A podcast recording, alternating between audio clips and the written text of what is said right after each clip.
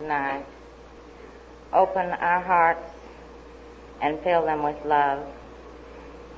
Keep us from pettiness and self-seeking. Help us to know thy will for us. Open our minds and fill us with thy wisdom. Help us to know, O oh God, the grateful heart that we should have, knowing that this divine program is based on love for you, for ourselves, and for each other. Guide us and direct us. Be with each of the speakers. Be with those whose hearts are heavy. Be with those whose hearts are filled with resentment. And dear Lord, replace each with thy wisdom, thy light, and thy love. Amen.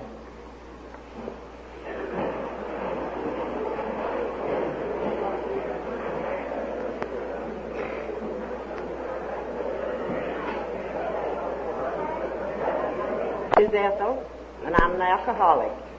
By the grace of God, and attempting to follow the 12 suggested steps of the program of Alcoholics Anonymous, I've maintained sobriety since May the 9th of 1951. I sure am glad to be here, and I've been having a good time. I hope everybody else has. We had such a good time last year. It wasn't quite as hot as it is this time, but after all, we don't have any control of that, so we, that's one of the things we've learned to accept since we've been here the humidity and the hot weather. Since I've come into Alcoholics Anonymous, I have found many things. First, I found my own sobriety. And that's the primary purpose of this program, is to attain sobriety and help others sick alcoholics to find this program. I like to think of the things that have come to me since and through my sobriety as a byproduct of my own sobriety. And those things are many, too numerous to be counted. But one of the things that means so much to me are the many friends whom I've made since I've been in AA. I have more friends today than I ever had in my life. They're scattered throughout the world, and I'm so grateful for them. The second year I was in AA, I went to Amarillo. Well, I went the first year I was in AA. Second year I go back and I meet a woman there who's just wonderful. I met lots of people, but this woman and I just seemed to hit it off from the very first. And we've been seeing each other off and on now for these years and have become fast friends and she's given me a great deal and I know that she has a great message for you and I would like you to meet Gertrude R. from Houston.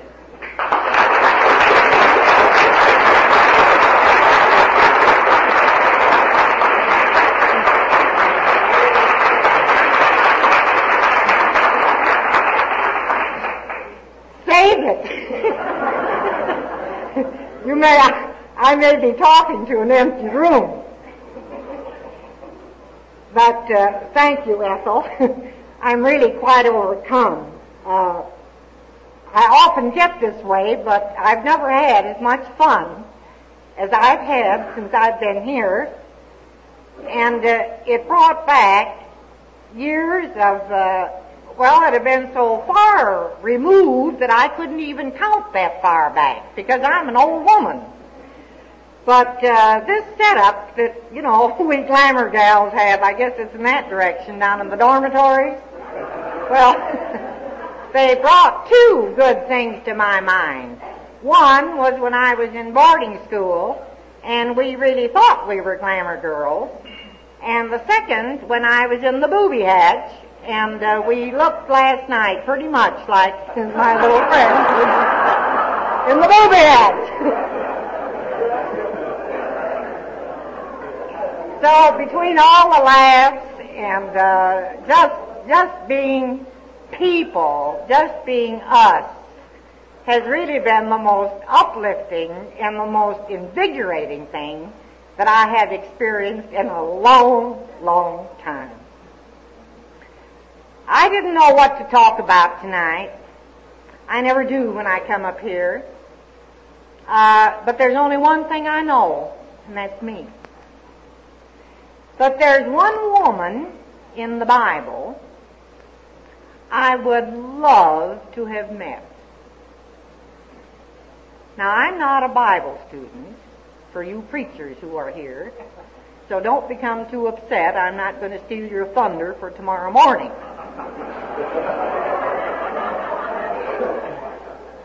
But uh, since I have stopped drinking, I have also learned to read. And one of the things that I really enjoy reading now is the Bible. And the Old Testament uh, intrigues me. I don't understand it, but I, I can read. And the one woman in the Bible I would really, as I say, would love to have known, and that is old Sister Eve, because I think she was a second Gertie R. and I, uh, you know, you, these, these things don't come overnight. You don't uh, identify yourself with people just all of a sudden. I'm not that smart. But um, she's always intrigued me. And you know, I think she was an alcoholic. I honestly do. Because the things she did and the setup that she had coincided so much with mine. Only she had a fig leaf and I didn't.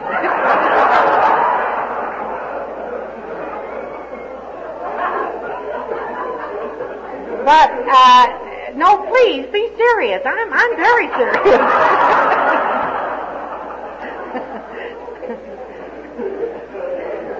but here was this beautiful woman, which I'm not, but she had everything.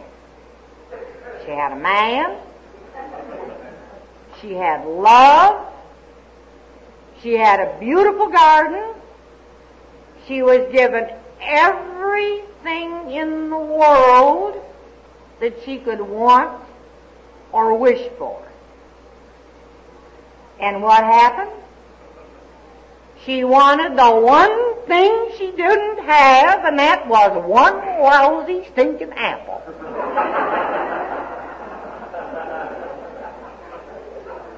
All right, with old Gertie, I had everything that money could buy.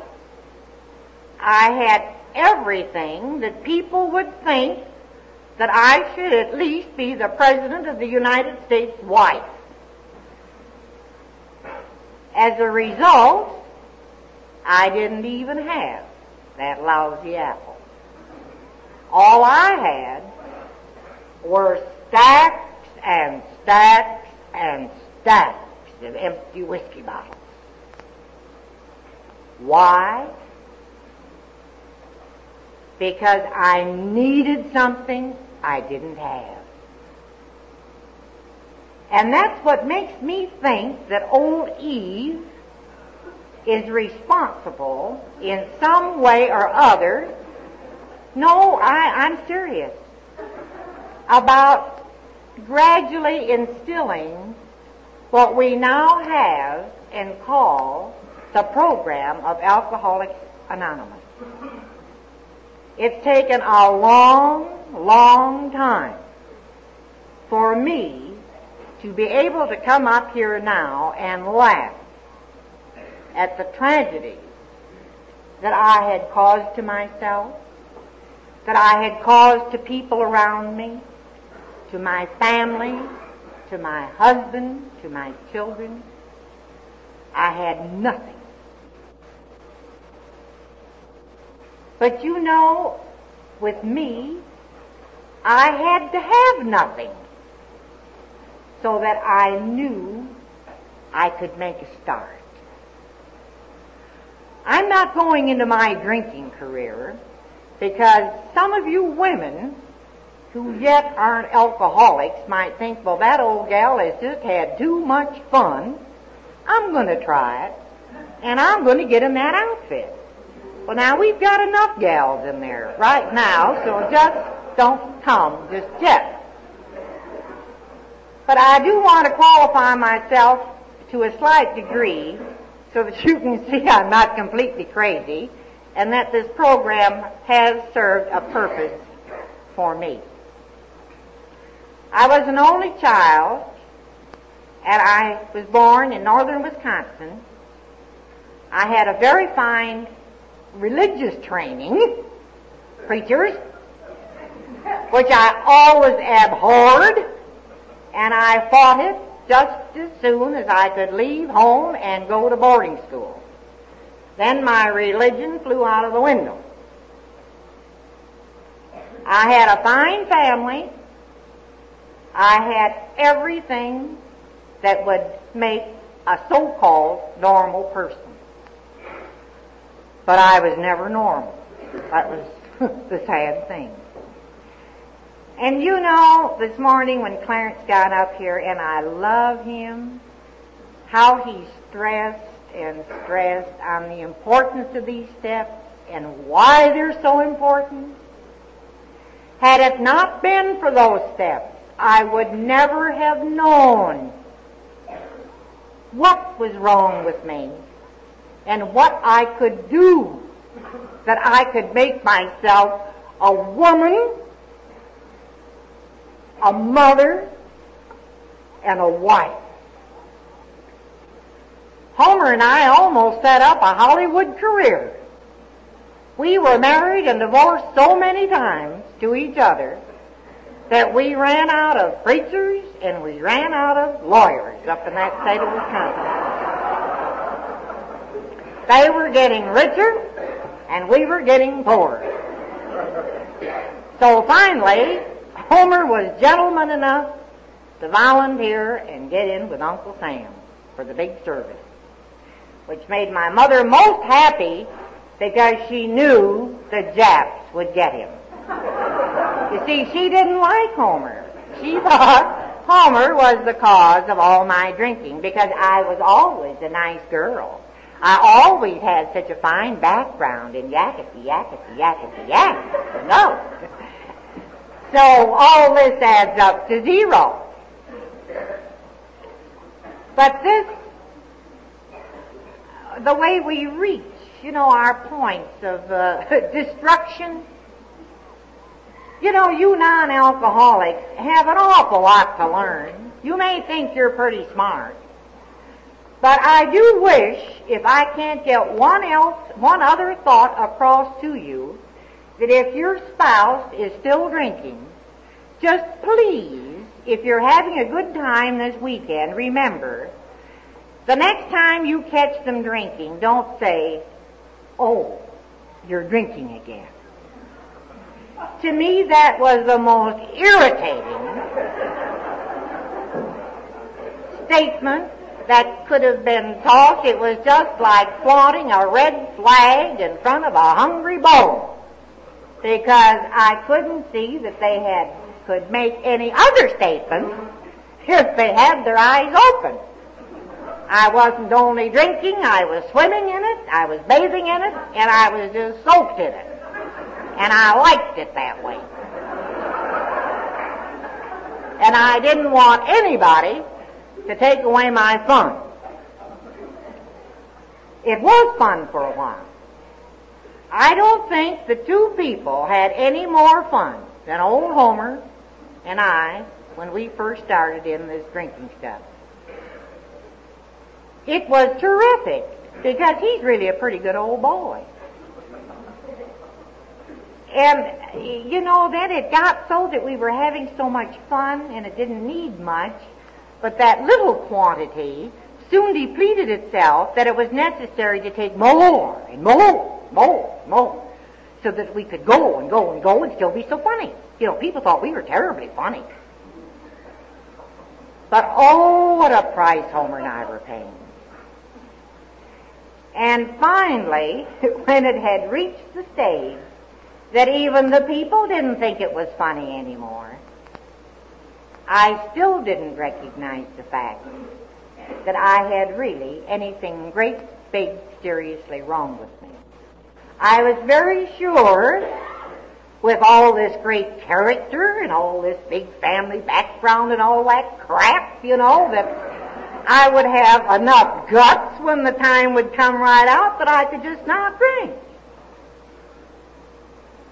But I proved to myself they were right, I was wrong.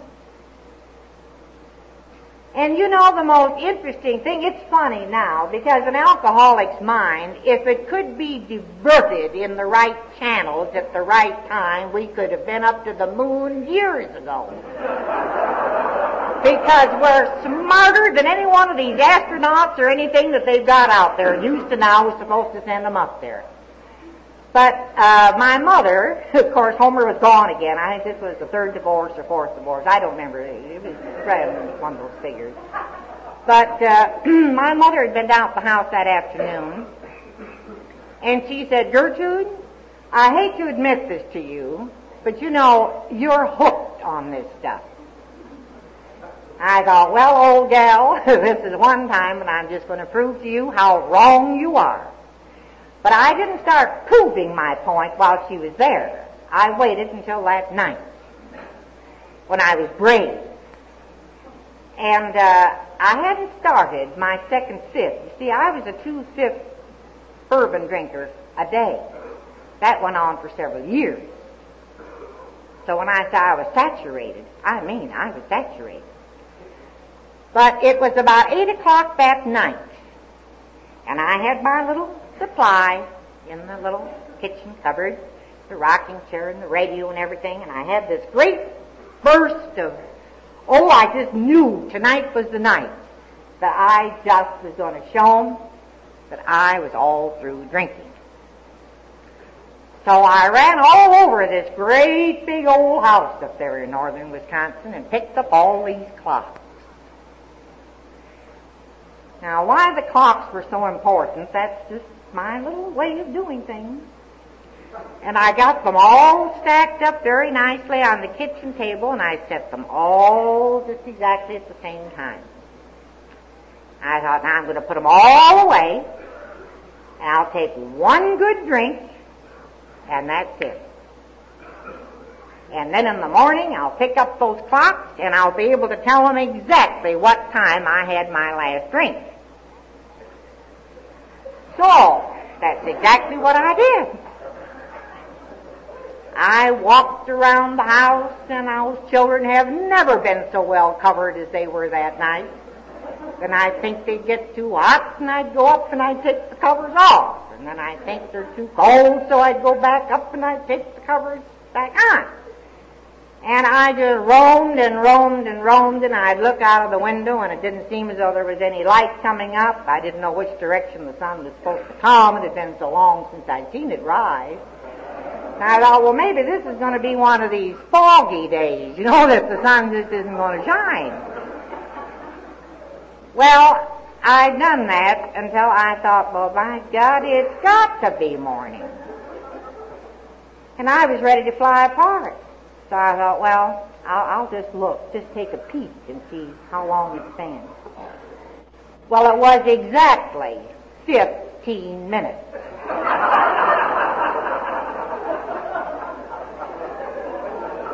so don't think this stuff doesn't get you. just stay with it long enough and you can find out. Well, when I finally cracked up, as we all do, Takes some a little longer than others. I was a little thicker headed. Homer always says me being a Dutchman and a damn Yankee and a few other things. It just took a little longer for stuff to seep through. I was never sick, even though I drank all these quantities. I was just, you know, floating all the time. And finally the crack up came. And you know, I didn't realize until late this afternoon that tomorrow afternoon at 5 o'clock, it'll be 17 years since I've had that last drink.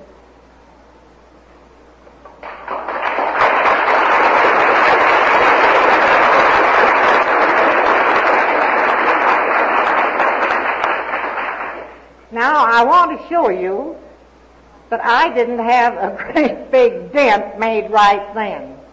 The reason I'm telling you I'm having my birthday tomorrow is that some of you people I know are feeling about this program yet the way I felt about it for years. You see, when I quit drinking in 1945, there was no AA in northern Wisconsin. And had there been, the type of person I was, I would not have identified myself with anything such as that. That much I know. For three years, I was without a drink on my own. And I'd rather be dead than to put in another three years such as those. It was horrible. I went through the straitjackets. I went through the booby hatch. I went through everything there was to offer. And the only thing that kept me from taking a drink was fear of another straitjacket. I'm sure some of you people have been there. And it is something I shall never, never forget. I didn't know what to do with my time. I had spent 24 hours a day drinking. Here all of a sudden I have 24 hours a day that I'm not drinking. What am I going to do? I couldn't be with any of my friends who were drinking because they were scared to death they'd get themselves involved in more messes with me and they'd had enough of those. The people who never drank didn't want any part of me because I had told them in no uncertain terms what I thought of them when I was drinking. My mother's friends who would pat me a little bit and say, well, Gertrude, we're happy for your mother's sake that you've seen the light. Uh, you know, that's not very helpful either for somebody who is shaking 24 hours a day. And when things would get so awful, my only source of strength would be to get that whiskey bottle out and talk to it. And by getting that whiskey bottle out, I would dare it to make me try to pull out that cork and pour out a drink. How crazy can one get?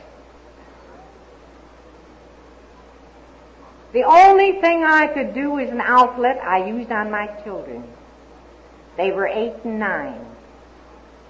I got into the Girl Scouts. I got into the Boy Scouts. I got into the Brownies. I didn't know whether I was a boy or a girl, and it didn't make much difference.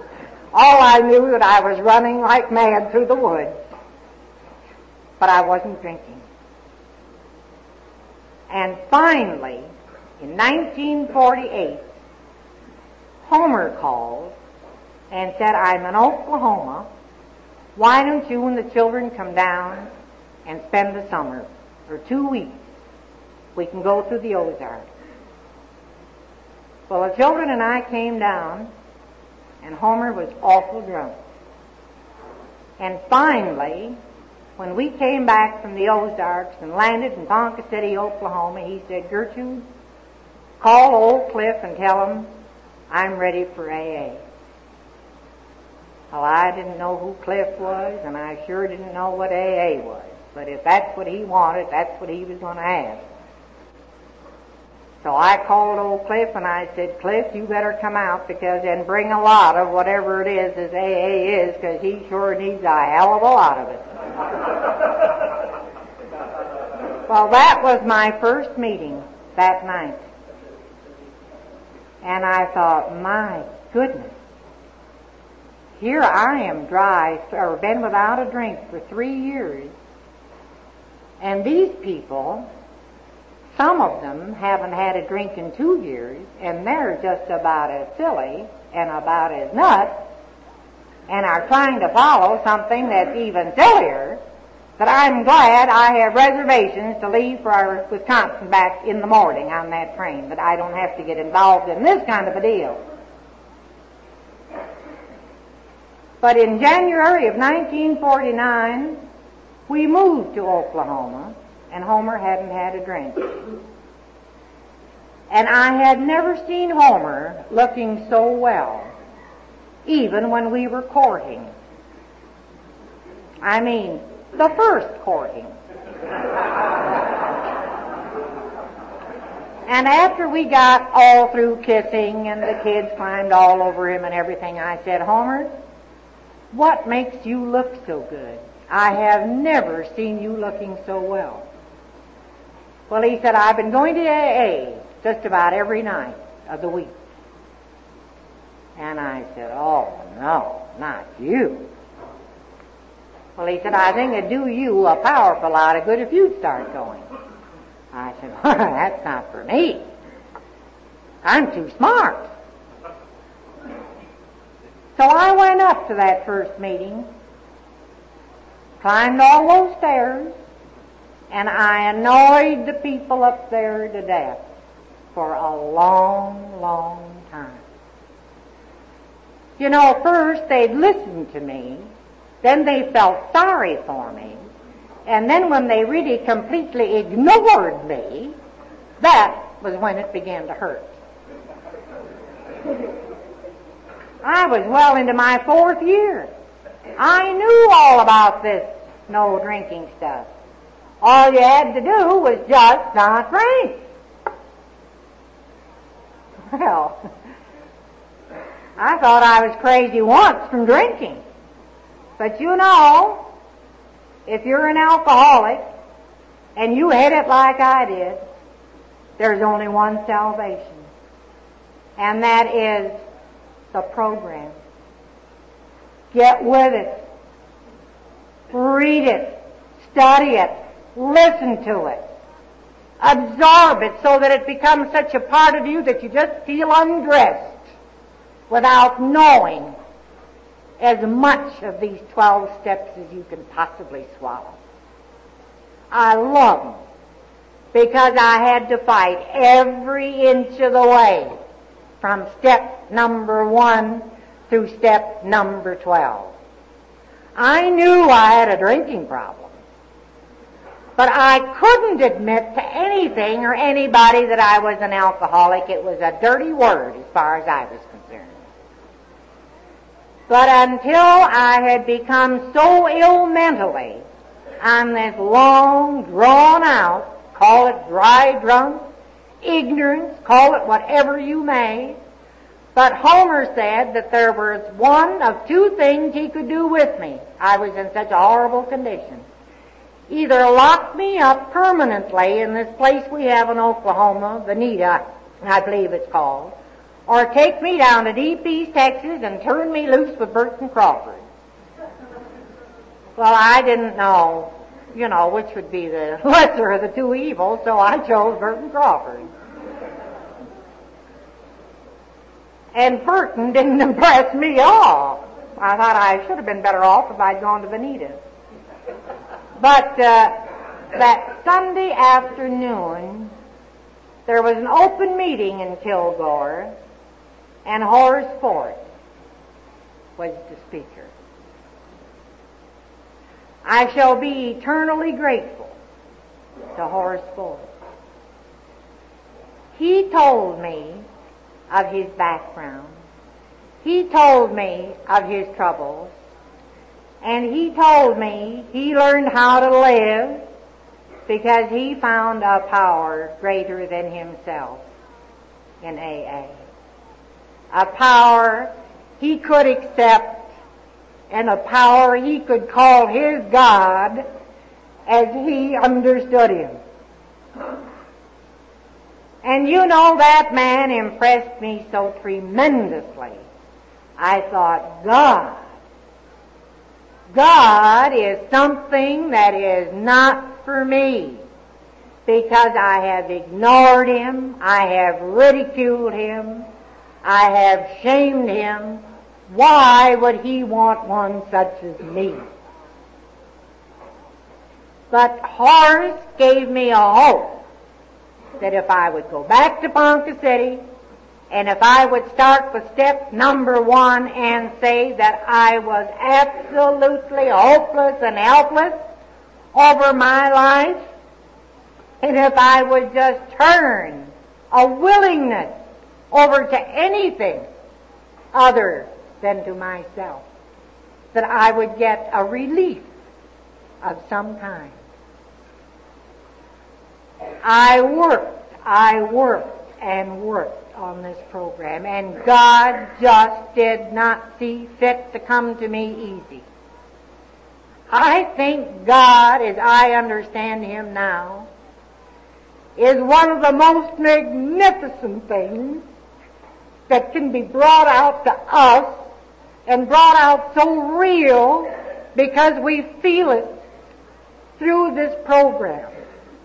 I still maintain that Bill and Dr. Bob looked death squarely in the face, just as I. And God could see that for once in their lives they were trying to do something right. But they had to reach a certain point before He would give them their, His help. I had to reach my point before my God, as I understand Him now, would clean me out so completely that nothing of my past could ever upset me again. And the only way I could do that was by getting busy with that four step and learning old Gertie. And when I learned what Gertie was, she sure was dirty Gertie. But it was the first real knowledge that I had of myself or of something that I could work towards and get something for me. Something wholesome, something worthwhile, and something beautiful. And after I had made the effort, it wasn't suggested, as Clarence said this morning, we suggest you take these things. We were told to take those things. And I still like to be told that I have to read those steps every single morning to keep in my mind that I am an alcoholic, that my disease is arrested for today, that I cannot lose sight of the fact that I am grateful not only to my God as I understand Him, but that I am grateful to groups of people who are going out and trying to teach and trying to keep this great thing alive and trying to keep these people who have gone on ahead, who have many, many years in this thing as Clarence has. They still are searching because there's always something to search for when it is finer. As old Tom Ship said last night, play it across the board, or something like that. Uh, half measures are nothing. I didn't drink in half measures. So how can I expect to be helped just haphazardly? I've got to go at this thing just as wholeheartedly every day as I did every day with my drinking. And you know this feeling that I have now of this power greater than myself, whom I choose to call my God, I feel is now respecting me as I respect Him. And many years ago when I was a child, my father told me, Gertrude, if you ever lose your self-respect, you will have lost your most priceless possession. And now I know what he meant. The fact that I can wake up in the morning and look at myself, and it sure isn't anything pretty, but it's sober, and it's happy, and its eyes aren't, you know, just half closed, they're open. And there's a feeling of joy. And that feeling of joy is because God sees fit to give me another chance today. If I will do certain things. And this course in self-discipline, and I call it that for me, it is the only time I have let myself be disciplined, and I am grateful that I understand discipline. I need it. I must work it on myself every day. And you know, my God and I just, uh, we just kind of have these friendly little chats every morning. And sometimes these chats aren't quite as, as friendly as they were the day before. But those awfully good, warm, friendly chats that we've all experienced at times, we know they're there. And we know that if we get back on the ball and get rolling again, that we can have that wonderful, radiant feeling that's just there for the asking. You know, he's such a gentleman. And I like to think, with him being such a gentleman, why can't I be just a little bit of a lady? Thank you.